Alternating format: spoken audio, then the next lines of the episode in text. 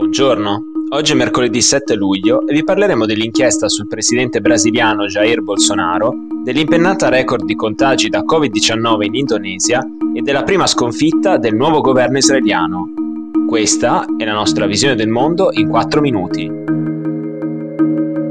Da sabato i brasiliani sono scesi nelle piazze di numerose città per manifestare contro il presidente Jair Bolsonaro. La rabbia dei dimostranti non è dovuta solo alla sua gestione disastrosa dell'epidemia, che ha già causato quasi 525.000 morti. La goccia che ha fatto traboccare il vaso è stata la decisione della Corte Suprema brasiliana che venerdì ha dato il via libera per un'indagine della Procura Generale sul ruolo di Bolsonaro nell'acquisto di un lotto di vaccini da 320 milioni di dollari.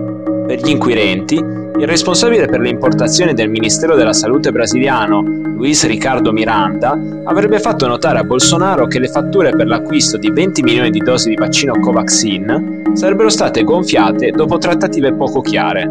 Nonostante le promesse, Bolsonaro non ha mai denunciato la presunta frode alla Polizia federale. Chi ora affolla le piazze chiede l'impeachment del presidente, ma per gli analisti non è probabile che i due terzi della Camera bassa del Parlamento brasiliano si esprimano a favore della misura contro Bolsonaro. Il presidente è intanto passato all'offensiva, sostenendo di non essere informato delle trattative irregolari e che si tratti di un complotto dell'opposizione per farlo dimettere o comunque danneggiarlo in vista delle elezioni dell'ottobre 2022. Secondo gli ultimi sondaggi, il suo sfidante Lula da Silva del Partito dei Lavoratori ha già il supporto del 49% degli elettori, contro il 23% di chi affiderebbe un secondo mandato a Bolsonaro.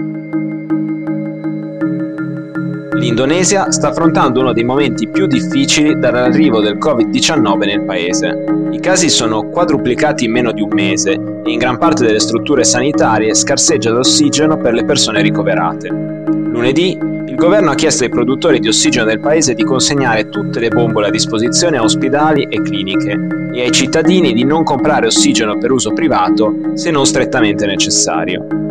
Un appello seguito alla morte nel weekend di 33 persone ricoverate in un ospedale di Yogyakarta, rimasto senza scorte di ossigeno. Nella giornata di lunedì, l'Indonesia ha anche registrato quasi 30.000 nuovi casi e 558 morti, un record assoluto dovuto alla diffusione delle varianti, favorita dal fatto che solo l'11% dei 270 milioni di abitanti ha completato il ciclo vaccinale. In totale i decessi in Indonesia sono già più di 61.000, ma le stime non tengono conto dei morti a casa non denunciati alle autorità sanitarie. Dopo poco più di un mese dal suo insediamento, il governo del premier israeliano Naftali Bennett ha subito la sua prima sconfitta in Parlamento.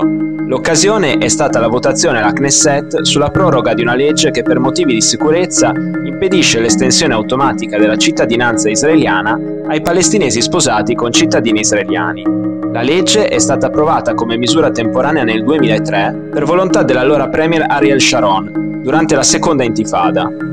La motivazione data all'epoca era la necessità di evitare il terrorismo e gli attentati, dato che per i servizi di sicurezza alcuni palestinesi con documenti israeliani avevano partecipato ad azioni terroristiche sul territorio israeliano. Chi si batte da allora per la sua abrogazione sostiene però che la vera motivazione della legge sia limitare la crescita demografica degli arabo-israeliani. Al termine di un dibattito durato tutta la notte, la votazione si è conclusa con un pareggio di 59 voti a favore e 59 voti contrari alla proroga della legge. Un pareggio che brucia come una sconfitta per il Premier Bennett, che ha presentato il voto come un giudizio sul suo esecutivo. Fondamentali sono stati i deputati del Likud dell'ex Premier Benjamin Netanyahu, che pur favorevoli alla legge hanno bocciato la sua proroga perché il compito dell'opposizione è quello di far cadere il governo. Per oggi è tutto, dalla redazione di The Vision, a domani.